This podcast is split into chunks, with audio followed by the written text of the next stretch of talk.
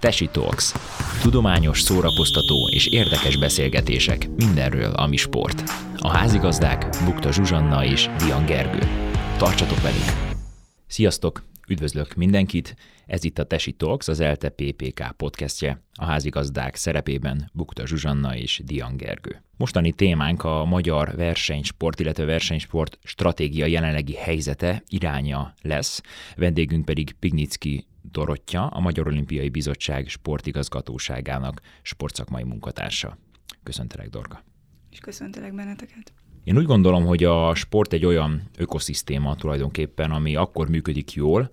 ha minden eleme jól működik részenként, és itt elsősorban a kiválasztásra gondolok, az utánpótlás nevelésre, a szabadidő és a versenysportra. Ez utóbbi talán a piramis ö, csúcsa, hát legfontosabb, legláthatóbb része, és bizonyos értelemben a legjelentősebb. Jelenleg Magyarországon hogyan határozhatnánk meg, hogy a versenysportnak mi az iránya, milyen koncepció szerint haladunk, milyen cél felé? Tehát azért két nagy nagyobb területről beszéltünk a versenysportról, nyilván amit mindenki nap mint nap a hírekben ö, lát, és a közvélemény előtt jobban ott van, az az elit versenysport, de azért beszéltünk egy amatőr versenysportról, hiszen hétvégenként, akik ö, amatőr ö, tömegrendezvényeken vesznek részt, ők is versenysportolók. De nyilván az elit versenysport az egy markánsabb rész. A 13-as kiemelt versenysport támogatás, sport, sport, sportágfejlesztési támogatás részeként, illetve a látványsportág támogatások részeként azért ezt el kell mondani, hogy az utánpótlás nevelés és az amatőr versenysportlábnak az erősítése az szintén fókuszba került, hiszen ha jó az utánpótlás nevelés és jó a piramisnak úgymond az alja jól szervezett és megfelelő tartalommal van megtöltve, megfelelő versenyrendszer van felépítve, annak hatása van ugye a felnőtt versenysportra, illetve az elit versenysportra, hogy ez mindenféleképpen így összefügg, és mindenféleképpen az elmúlt tíz évben azért ebbe van előrelépés több sportágban is. Tudomásom szerint a legutóbbi alaposabb felmérés, kutatás arra vonatkozóan, hogy tulajdonképpen milyen ráfordítások, milyen részvételi adatok, milyen eredményességek voltak, vannak a különböző sportágokban Magyarországon, ez meglehetősen elavult, de legalábbis nem friss és információim szerint ti most készítettetek az új stratégiai alkotás keretében egy, egy újabb adatgyűjtést tulajdonképpen, ami persze elmondható ezekből. Mi körvonalazódik? Melyek azok az irányok, amikre kellene, vagy érdemes hangsúlyt fektetni, és melyek azok, amiket talán érdemes egy picit háttérbe szorítani, egyszerűen a, a rendelkezésre álló energiák, optimális felhasználása véget. Azt rögtön a legelején elmondanám, ha ez a tőkeinjekció nem történt volna meg a magyar sportban, akkor valószínűleg nem, nem itt tartanánk. Tehát mindenféleképpen az a fajta kormányzati akarat és az a fajta kormányzati segítség, ami tíz évvel ezelőtt, vagy bő tíz évvel ezelőtt beérkezett a magyar sportba, akár a látványsport támogatás, akár a kiemelt sporták fejlesztés kapcsán, az az a 25. óra volt, és gyakorlatilag maga a nemzetközi versenyképesség, vagy pedig a magyar versenyrendszereknek, a hazai versenyrendszereknek és az utánpótlásnak a, a megerősítéséhez ez feltétlenül szükséges volt. Amit mi csináltunk, mi a Magyar Olimpiai Bizottság 22. májusában jött ki a versenysport stratégiával, ebben két évet dolgoztunk, magával az adatgyűjtéssel több mint egy évet, magával az írással meg több mint egy évet, és ennek a versenysport stratégiának három nagy ö, pillére volt, az adatgyűjtés, az adatelemzés, a bevonás, tehát minél több interjú, minél több érintett embernek a megkérdezése különböző módokon, illetve egy dokumentumelemzés mind a hazai, mind a nemzetközi releváns szakirodalmaknak és hivatalos dokumentumoknak az elemzése. Na, és ebben, a, ebben az adatelemzésben gyakorlatilag ez úgy épült föl, hogy 20 évre visszamenőleg, tehát gyakorlatilag a Sydney olimpiáig visszamenőleg összegyűjtöttük az összes olyan anyagot egy módszertan szerint, tehát ezt azért szeretném kiemelni, voltak adatok, meg voltak elemzések, de mi gyakorlatilag vettünk egy nagy levegőt, és egy módszertan szerint, egy egységes módszert, módszertan szerint gyűjtöttük össze az eredményességi adatokat, olimpia, EB, VB, ugyanez az utánpótlásra vonatkozólag, az állami finanszírozási adatokat, tehát a sportcélú támogatásoknak az adatait, illetve a létszámtípusú adatokat, amelyek kiterjedtek a sportolók, az edzők, illetve a tagszervezeteknek a területére. Azt, azt én is abszolút elismerem, meg szerintem nagyon sokan elismerik, hogy a, a magyar sport az alulfinanszírozott volt folyamatosan, ugye a rendszerváltáskor egy hatalmas sok kérte, akkor gyakorlatilag az addigi finanszírozási rendszert, mint egy szőnyeget kirántottak alóla, és ugye nyilván, mivel nem került prioritásba a sport, ezért, ezért valóban nagyon sok forrás hiányzott belőle, és azok az eredmények, meg azok a, a sikerek, amik fenntartották a víz felett, azok, azok már szinte irreálisak voltak ezek között a finanszírozási körülmények között. Amit viszont ugye sokan hiányolnak, hiányoltak, és, és, és most én ezért örültem személy szerint is nagyon ennek a munkának, amit elkezdtetek csinálni, hogy a, a, a tőkeinekció mellé azért az a fajta szakmai szakmai követelményrendszer, vagy akár hogyha ez ugye a tőkeinekció pillanatában ugye nem született meg, de mondjuk menet közben az a fajta ö, korrekció, hogy igen, akkor nézzük meg, vagy vizsgáljuk felül, akár sűrűbben, akár valamiféle ö, irányvonalat tegyünk mellé, és mondjuk azt, hogy akkor igen, a tőkeinekció mellett akkor ez, ezt és ezt várjuk el a magyar sporttól, és ezt és ezt a befektetést szeretnénk tőle megkapni. Ez azért nem így volt. Tehát, eh, tehát ezt, ezt azt gondolom a sportszakmán belül is nagyon sokan hiányolják, hogy, hogy akkor itt a, a pénz odaadásával együtt az a fajta kontroll, szakmaiság az egy kicsit hiányzott azért a magyar sportból.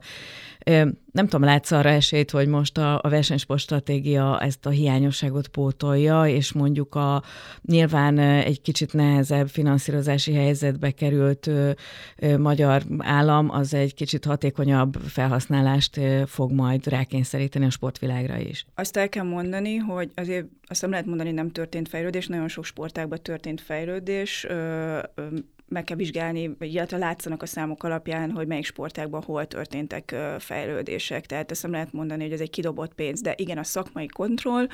azt nagyon sokan elmondják, és ebből a versenysport stratégiából is azért kijön az az eredmény, hogy sokkal erősebb szakmai kontrollt kell ilyen mennyiségű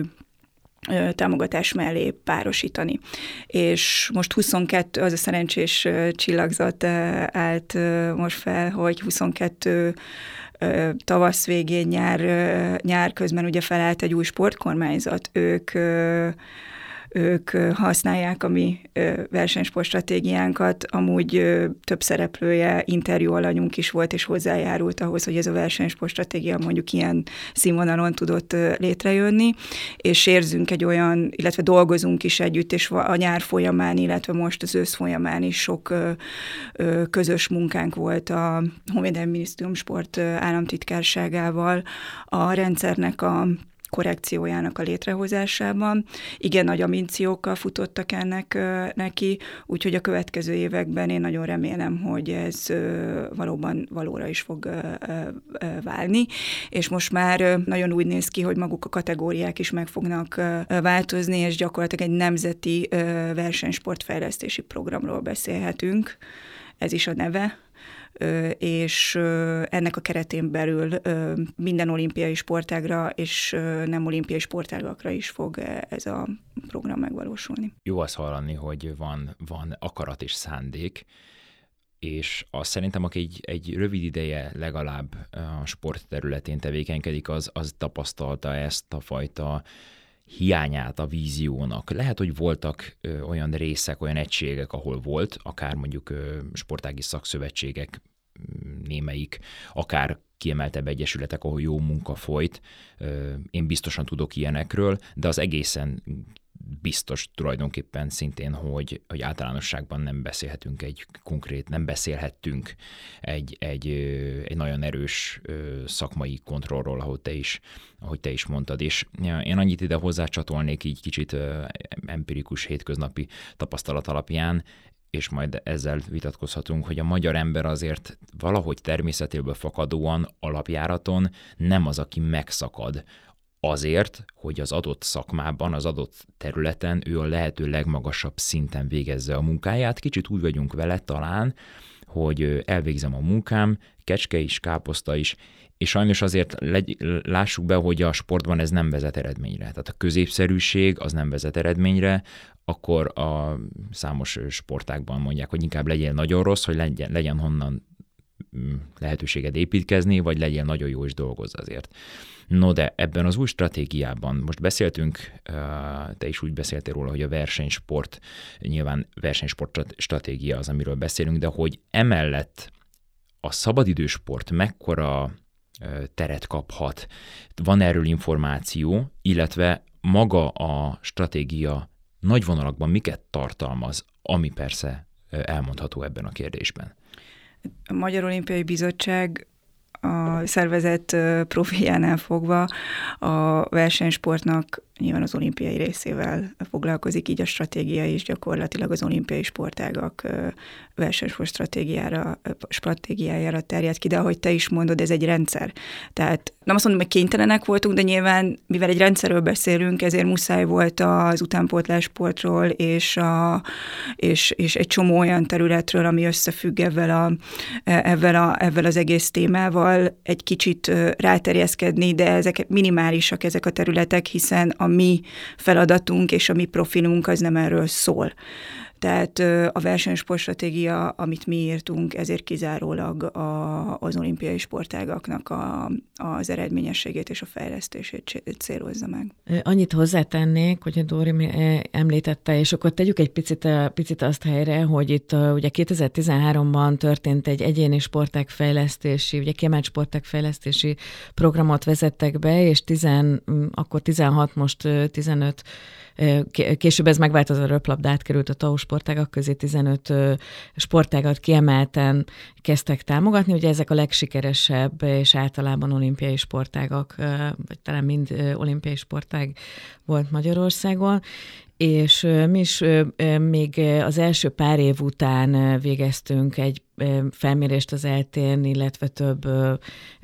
szakdolgozat is készült ebben a témában, és akkor mi azt láttuk egyébként, hogy, hogy ugye minden sportákban a jéghegy csúcsa, ugye ez az elit nemzetközi versenysport, a legkiemelkedőbb sportolók, az ő támogatottságuk vagy, vagy a szakmai hátterük az nem igazán változott, mert a korábbi finanszírozási rendszerben is erre tették a legnagyobb hangsúlyt, mert általában ez vitt el egy sportágat, a, a, ha volt, volt egy olimpiai bajnoka, akkor az a sportág gyakorlatilag, ha semmi nem volt mögötte, és azért sajnos van ilyen sportág néha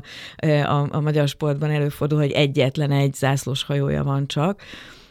akkor, akkor az gyakorlatilag az egész sportágat ellátta a szükséges anyagiakkal, vagy legalábbis az élsport részét, és ez a kiemelt sportág fejlesztés a legsikeresebb sportágakban valójában a hátteret fejlesztette, aminek nagyon sok köze van a szabadidősporthoz, mert az utánpótlás nevelés egy nagy részének az lesz a, az lesz a folyamánya, hogy egy csomó olyan ember nő fel, aki gyerekkorában intenzíven, rendszeresen sportolt, és felnőtt korában is fog, és fogyaszt választója lesz ugyanannak a sportágnak, amelyikben utánpótlás nevelésben szerepel. Tehát ennek azt gondolom, hogy ilyen szempontból lehet, hogy nem ez volt a célja, mert ez eredménye, vagy eredményességi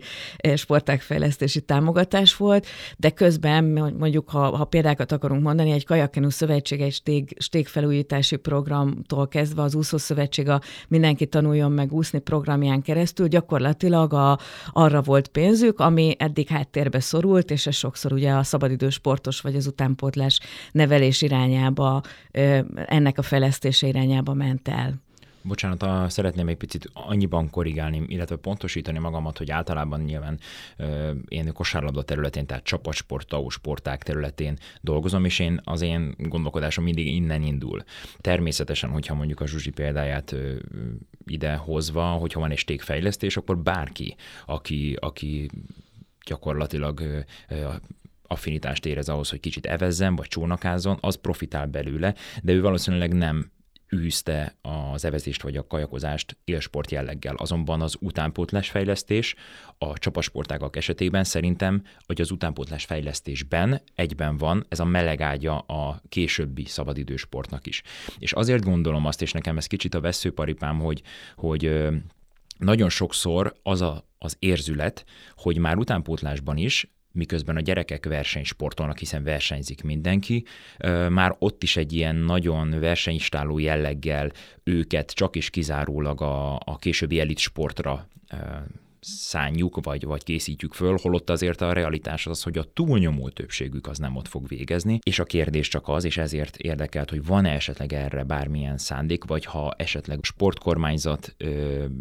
nak van-e tudomása arról, hogy mondjuk akár a Szabadidősport Szövetséggel, mégiscsak, ahogy beszéltem a legelején, egy ökoszisztéma jelleggel, hogy van-e arra szándék, hogy őket hogyan vigyük tovább.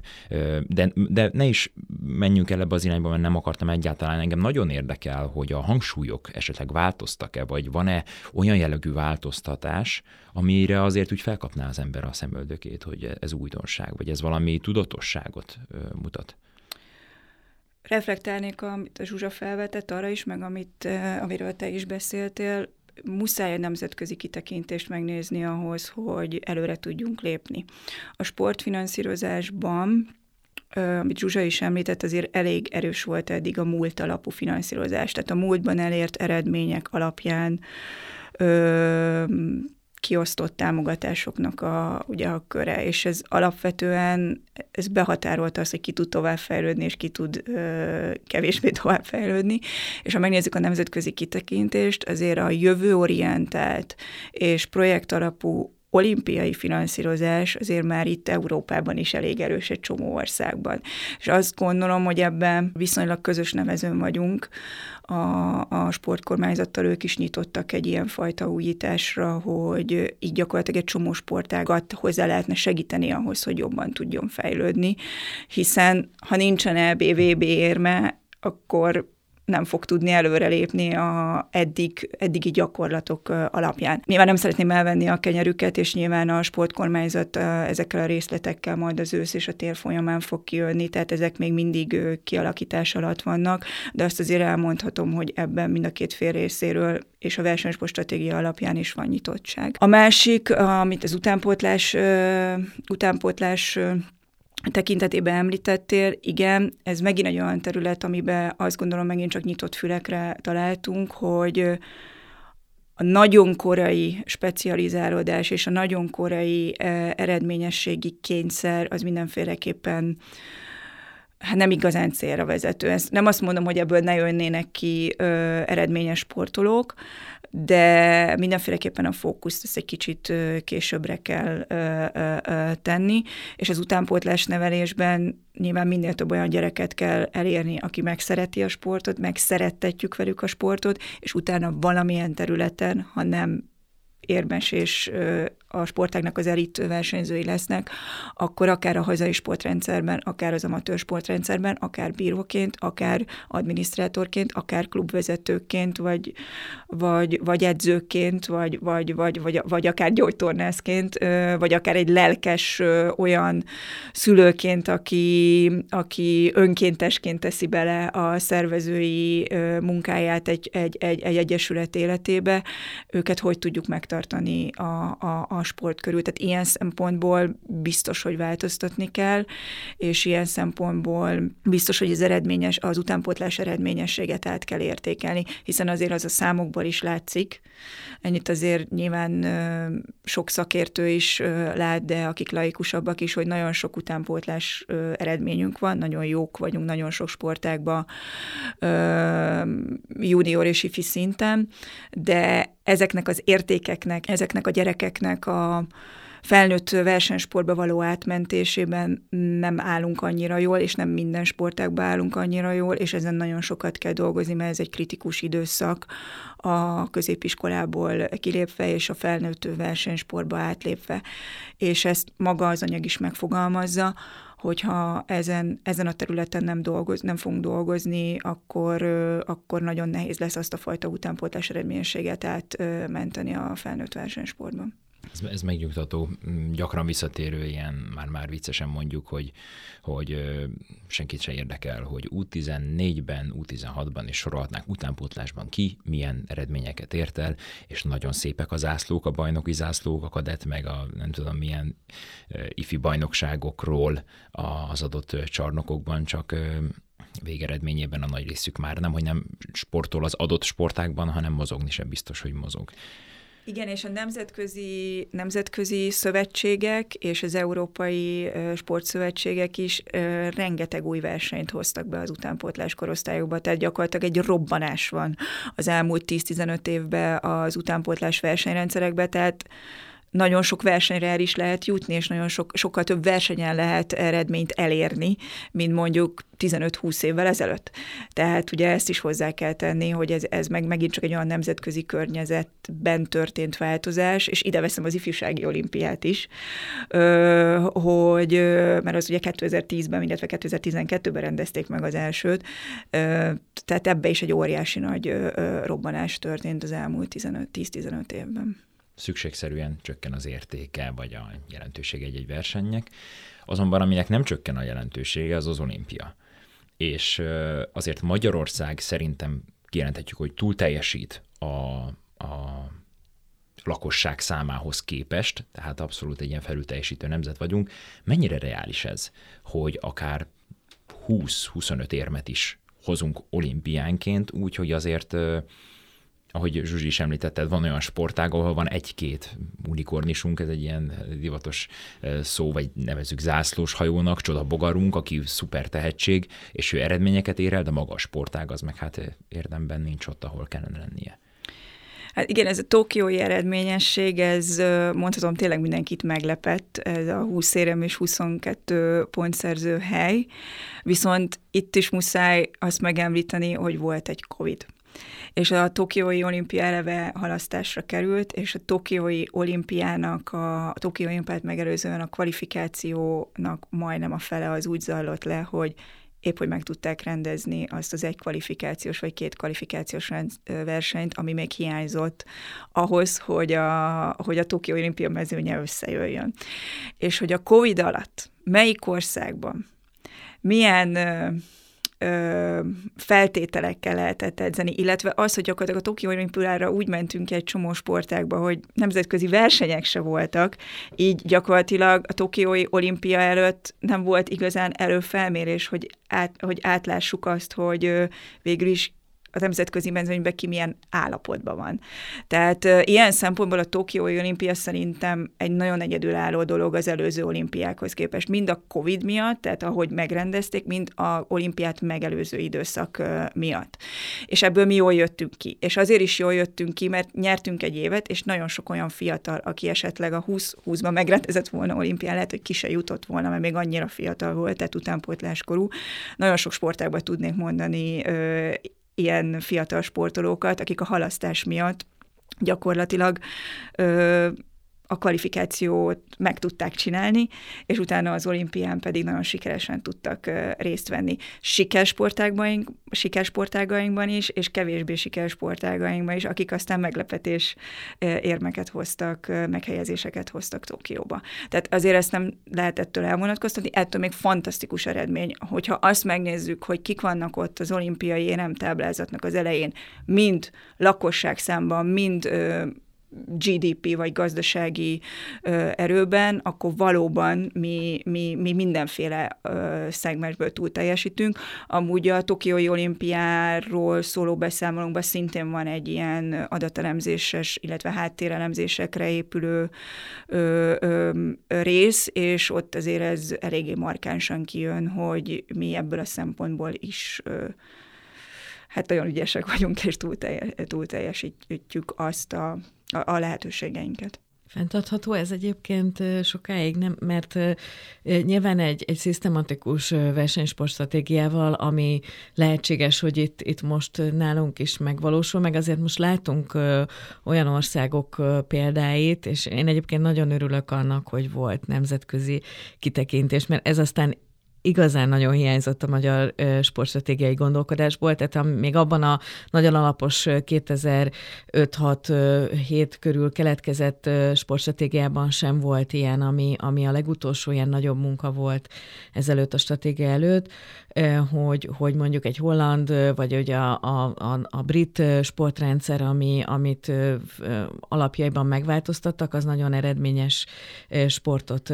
hozott az adott országokban. Tehát az biztos, hogy egy ilyen szisztematikus sport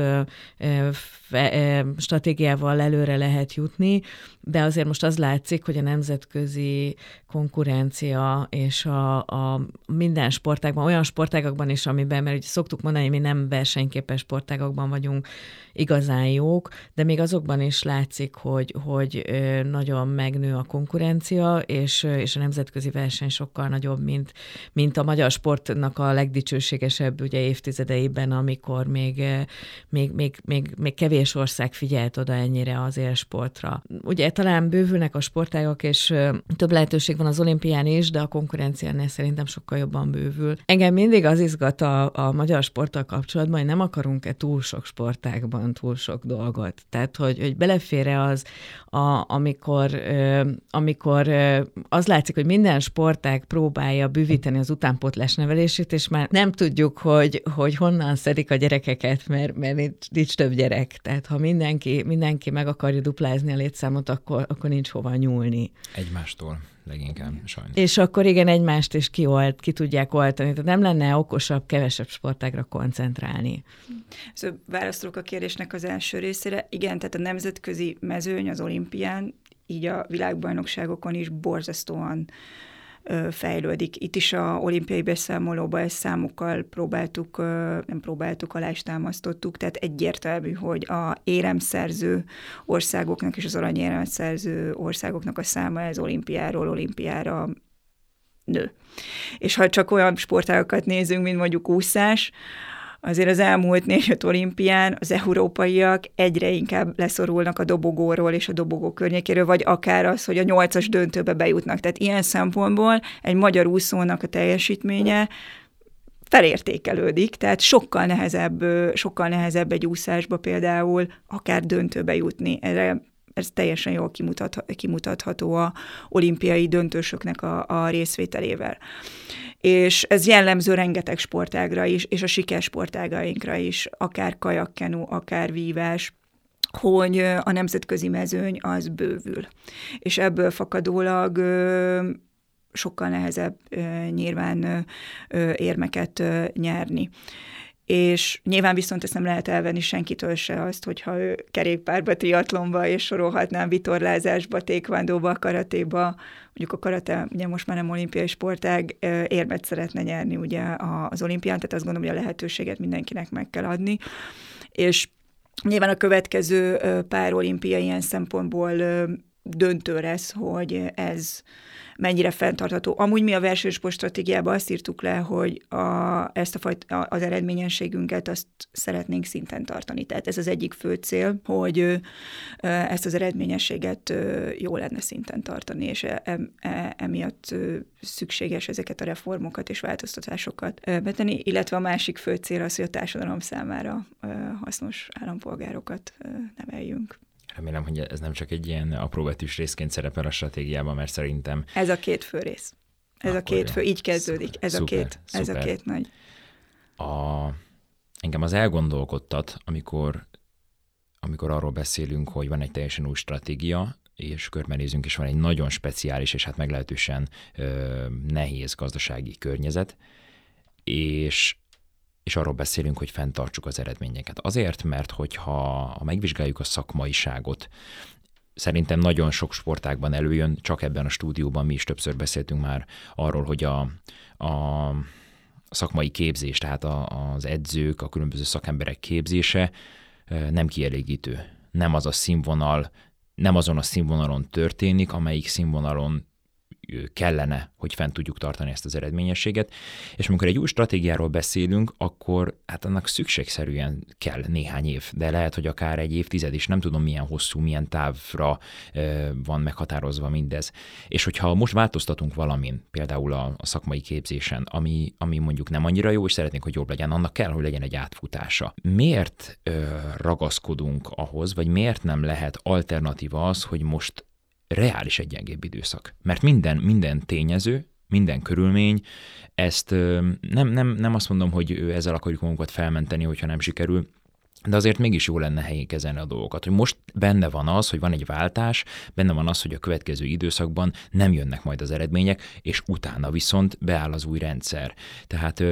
miért, miért nem reális az, hogy lesz visszaesés? Ez az egyik kérdésem. A másik, tehát hogy miért nem várjuk tudatosan tulajdonképpen. A másik kérdésem pedig, hogy a szakmai képzése vonatkozóan van-e bármilyen irányelv? Mert fontos megjegyezni, hogy azért az inkonzisztencia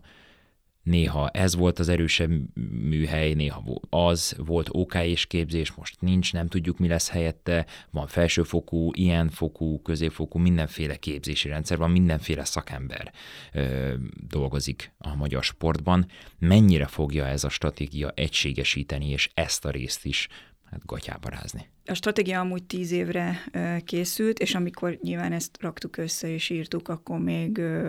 szó se volt arról a helyzetről, ami sajnos most őszre már kialakult, illetve az újonnan felálló sportkormányzat sem így vágott bele ebbe az egész ambiciózus munkájukba.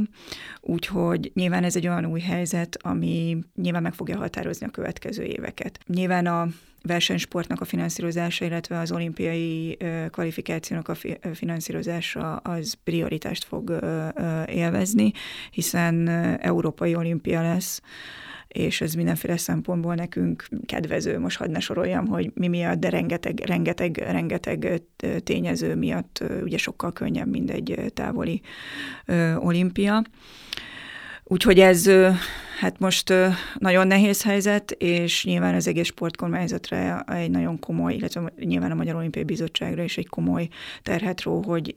ebben a helyzetben mit lehet megvalósítani, és mik, lesz, mik lesznek a prioritások. Mert nyilván az a sok minden, amit itt összeírtunk, azért azt szeretném elmondani, hogy ez egy nagy gyűjtőanyag, tehát ez, ez a szereplők, tehát a összes stakeholder nélkül nem fog működni. Tehát ez a, a, a sportkormányzatnak bármilyen nagy és jó ambícióik vannak az, az egyetemek, az egyesületek, a, az egészségügy, a sportegészségügy, az, a nevelés, az oktatás ügy nélkül, ezek, ezek, ezek egymásra ható rendszerek, ezek, ezek nem tudnak működni. Csak akkor, hogyha ha egyszerre kezd el minden ugye megváltozni, és mindenkinek van ebbe szerepe. Tehát a, a beavatkozási javaslatokat is úgy tettük meg, hogy hogy, hogy gyakorlatilag senkinek a területére nem szerettünk volna rá telepedni, hanem ez az anyag egy jó kiinduló pont legyen ahhoz, hogyha bármelyik területnél az adott szakértői csoport, vagy az adott irányító, vezető csoport ebben lépéseket akar tenni, akkor ez egy jó alap tud lenni, hiszen a Magyar Olimpiai Bizottság sem tud mindent megváltoztatni ezen a területen. És a stratégiából világosan kijön, és ez a kérdésedre a második válasz, hogy bárkit kérdeztünk meg, bárkivel beszélgettünk, a szakember, tehát az edzők, a sportszakembereknek a egyáltalán a léte, illetve a szaktudása az egy elképesztően markás pont, és ezen a télen, ezen a téren rengeteg mindent kell tennünk. Nagyon sok sportág avval küzd, hogy nincs edző.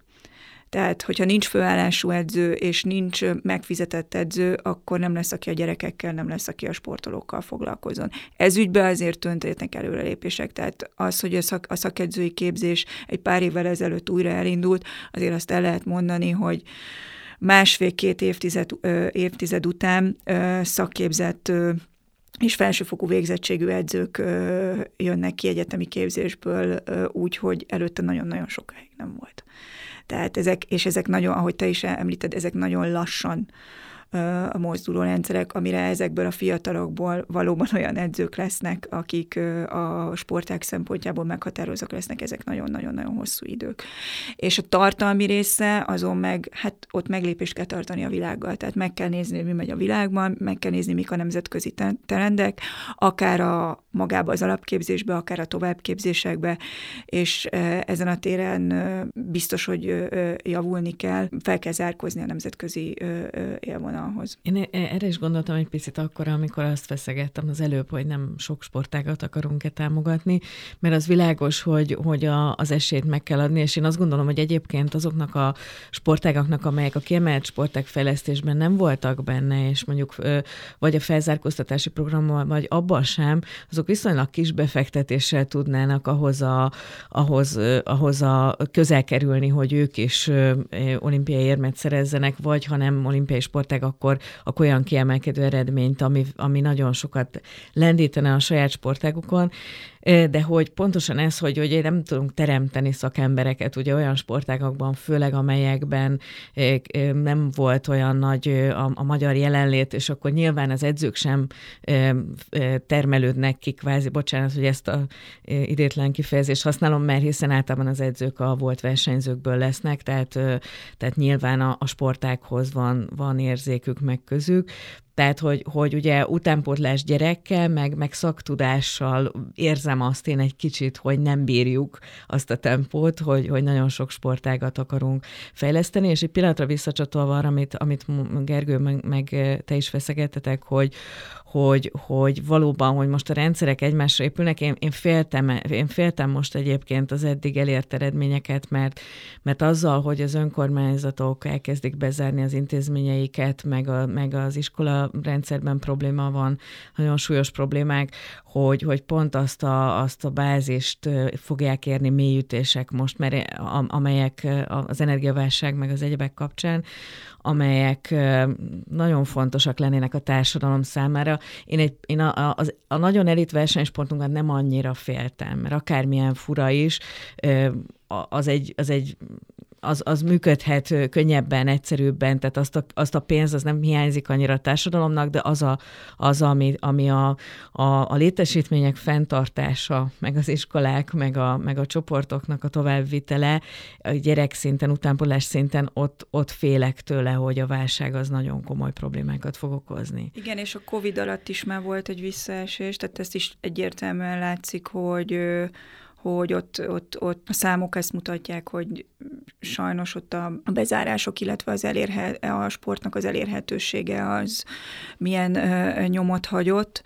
és hát igen, ez a tél, ez meghatározó lesz. Tehát nem tudom még megmondani, mi lesz előre, de teljesen egyetértek avval, hogy, hogy itt azt is hallani, hogy iskolai torna, tornatermek fognak bezárni, tehát nem csak a nagy létesítmények, hanem ahol az utánpótlás nevelésnek a szintere van, nagyon sok helyen a, a, a tornatermek is be lesznek zárva március végéig, az uszodáktól kezdve a, a városi egyéb sportlétesítményekig, úgyhogy ez egy kőkemény időszak lesz. Én viszont örvendetes, hogy már hallottam egy-két sportáktól, hogy átgondolják az egész büdzséjüket és a szakembereknek a finanszírozása, tehát hogy az edzők egyáltalán az edzéseket megtartsák, és ezért fizetett edzők legyenek a, a, a, a szövetségi büdzsékből, ezt prioritásként fogják kezelni, mert hogyha nem lesz létesítmény, legalább az edző valahogy meg tudja tartani a, a, a, az edzést, tehát nem akarnak szakembereket elveszteni emiatt. Úgyhogy örülök, hogy vannak ilyen gondolkodások, és örülök, hogy valaki megpróbál a baj elé menni. Tehát ez, mert azt be kell látni, hogy mindenre nem lesz. Tehát ebben a helyzetben az a fajta finanszírozás, hogy mindenre mindig lesz elég pénz, ezt valószínűleg át kell gondolni, és azt gondolom, hogy azok a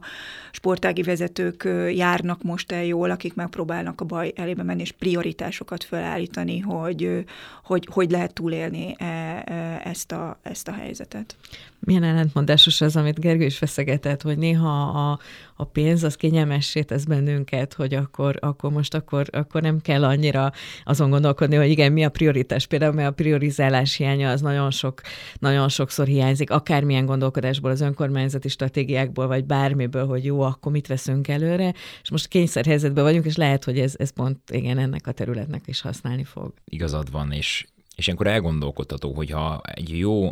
intézkedés mondjuk az, hogy forrást adunk egy sportágnak, az negatív hatással van, egy negatív körülmény pedig pozitív hatással van, akkor majd hogy lehet egyáltalán tervezni, mert hogy ez egy anomália. De ami, ami hát mondanám, hogy megnyugtató, de igazából végső nem az, az, hogy ebben egyrészt Magyarország szintjén, regionális szinten mindenki benne van ebben a gazdasági nehéz helyzetben, és ez egy érdekes dolog lesz összehasonlítani majd a különböző szövetségek, vagy akár egyesületek, nem is tudom, munkáját, hogy hogy sikerül túlélniük. Gyakorlatilag, mint a gazdasági életben, hogy amelyik vállalat jól tud alkalmazkodni, vagy amelyik cég jól tud alkalmazkodni, kvázi amelyik erős, az biztos, hogy nagyon erősen fog kijönni belőle, és hát akár európai szinten is országonként változó, hogy ki hogy kezeli, milyen állapotban éri ez a nehéz helyzet most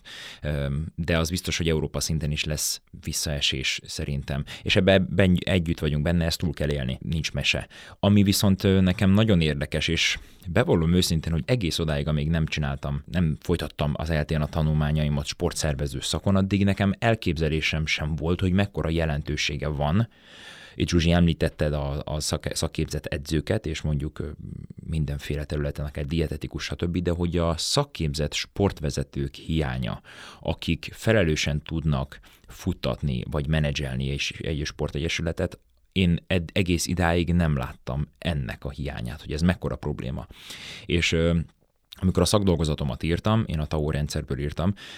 és nagyon-nagyon szembeötlő volt, hogy egy-két egyesület, ahol felelős, jól gazdálkodó, realitás talaján lévő sportvezető van, az az egyesület gyakorlatilag töretlenül magas színvonalon van és fejlődik. Míg vannak olyanok, ahol ahol a, a világpénzese lenne elég, mert egyszerűen rossz a felfogás. Van-e esetleg bármilyen szándék ebben a stratégiában arra, hogy ezen a szinten is egy, egy változás történjen? Hát külön fejezet van a szervezetfejlesztési részről, és pont erről, amiről te beszélsz, tehát a szakember résznél nem tértem ki erre, mert nyilván az edzőkről beszéltünk az előbb, de amit te említesz, az ugyanolyan fontos. Tehát egy szervezetet, és itt vannak azért nagyon nagy szervezeteket irányítani, megfelelő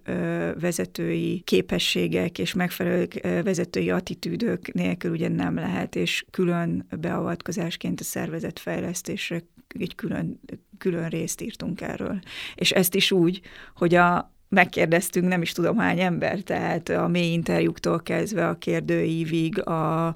a, tehát e, e, ezt a területet, ez, ez, ez nem volt úgymond betervezve a stratégiába ez a, e, ez a pont, és ez olyan markánsan kijött a stratégia alkotás alatt, hogy végül csináltunk egy külön ilyen beavatkozási területet, hogy, hogy szervezetfejlesztés. És itt nagyon-nagyon sok mindent leírtunk, hogy mi minden kell ehhez. Tudnám sorolni, de nem fogom, mert itt ülnék, itt ülnénk estig, tehát akit érdekel, az nyilván elolvashatja de még egyszer szeretném kihangsúlyozni, ez mind a szereplőktől jött. Tehát a megkérdezett szereplőktől jött, és így, így, így lett egy ilyen beavatkozási terület. Én most meg kibújik belőlem az egyetemi oktató, egyrészt úgy, hogy elábrándoztam egy kicsit, hogy egy jó kis tőkénekció, ugye az egyetemi sportszervező oktatásban milyen, milyen jó jönne, hát ha, hát ha valakinek már eszébe jut egyszer, ez egy dolog. De a másik ok, ami miatt én most itt elgondolkoztam, hogy, hogy szerintem nagyon hiányzik a magyar sportból egyébként ez az analitikus elemző, folyamatosan mérő szervezet, vagy valamilyen, valamilyen kezdeményezés is, mert igazából nem feltétlenül a, a mobnak kellett volna egy ilyen stratégiát megalkotnia, vagy ha ő is a kezdeményező, de akkor azt mondania, hogy kedves Magyar Sportkutató Intézet, vagy bárhogy is hívjuk, sok országban van ilyen, nagyon sok ország. Tehát én például Hollandiában tudom, hogy több is van ilyen, tehát amelyek folyamatosan mérnek.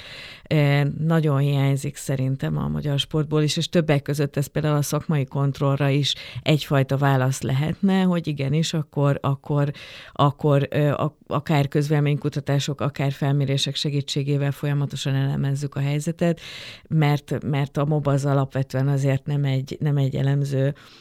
szervezet, nem is ez a dolga feltétlenül, és én ezért is nagyon, nagyon tisztelem azt, hogy ti belevágtatok ebbe a munkába, de hogy, hogy én biztos, hogyha a sportkormányzat helyében lennék, akkor egy ilyen kutató szervezetet, ami együttműködhet például az egyetemekkel, és akkor a szaktudás fejlesztése is ez, ez egyik célja lehetne ennek a dolognak, hogy akkor igenis legyen a magyar sportban is olyan szervezet, amelyik, amelyik megkapja az adatokat, ugye azt azért tudom, hogy az adatokat sem könnyű összegyűjteni, tehát ezt azért tudom, mert mi is pró... Igen, mi is próbált, ugye beszélgettünk is Dorkával korábban, hogy mi az egyetemen is néha szenvedünk attól, hogy a diákoknak nem tudjuk elmagyarázni, mert nincsenek adatok a kezünkben, hogy akkor mi történik a magyar sportban. E, úgyhogy egy ilyen szervezetre nagyon nagy szükség lenne, és a tudományos analízis az ugyanúgy része lenne annak, hogy, hogy hogyan fejleszük a szakmát. Erre nagyon jó nemzetközi minták vannak, egyetem, kutatóintézet vagy sportintézet, olimpiai bizottság koprodukciójába ez nagyon jól működik, főleg az angol száz országokban, Nyugat-Európában, tehát miért ne lehetne itthon is megcsinálni. Hogyha egy ilyen stratégia alkotásnak a része, tulajdonképpen a maga a folyamat része az, hogy ilyen analitikus gondolkodás is benne van, az, az szerintem egy nagyon jó minta és, és példa lehet a különböző sportágak, vagy akár egy ilyen intézet felállításában, ugyanis. Nagyon-nagyon egyszerű például, hogyha belegondolunk, a Egyesült Államokban ez nagyon magas szinten zajlik. Ugye a csapatsportágakban a, a mélyebb statisztikai elemzések, az analitikus elemzések, hát az gyakorlatilag már alfája és omegája a, a major ö, ligáknak, és nagyon-nagyon egyszerű. Szóval, hogy arról beszélünk, hogy van két játékos, melyik a jobb, vesszük a kockás füzetet, és gyakorlatilag elkezdjük összeadni, kivonni, és kijön szimplán feketén-fehéren a számok alapján, hogy ki Csak jobb. Az a meccs után 5 perc múlva megkapod valakitől ezt. Az nyilván az apparátus kiépítése is fontos folyamat, de ahogy mondtam, hogy a stratégiának már ez egy eszenciális eleme, akkor talán ez egy jó irányzat lehet, és hát bízunk benne, mert olyan embereknek, akinek ez közel áll a szívéhez, és itt most magamra mutogatok csöndben, akkor, akkor ez egy magasabb szintű szakmai munkát tesz majd lehetővé. Az Olimpiai Bizottság nevében ezt azért mondhatom, hogy az elmúlt években nem csak a stratégia született meg így, hanem a pekingi, a tokiói beszámoló, az ifjúsági olimpia, az EOF beszámolót minden, mindig olyan szemlélettel írjuk meg, hogy nagyon sok adatot és nagyon sok háttérkitekintést, nemzetközi kitekintést is megpróbálunk minél több adatot belerakni, hogy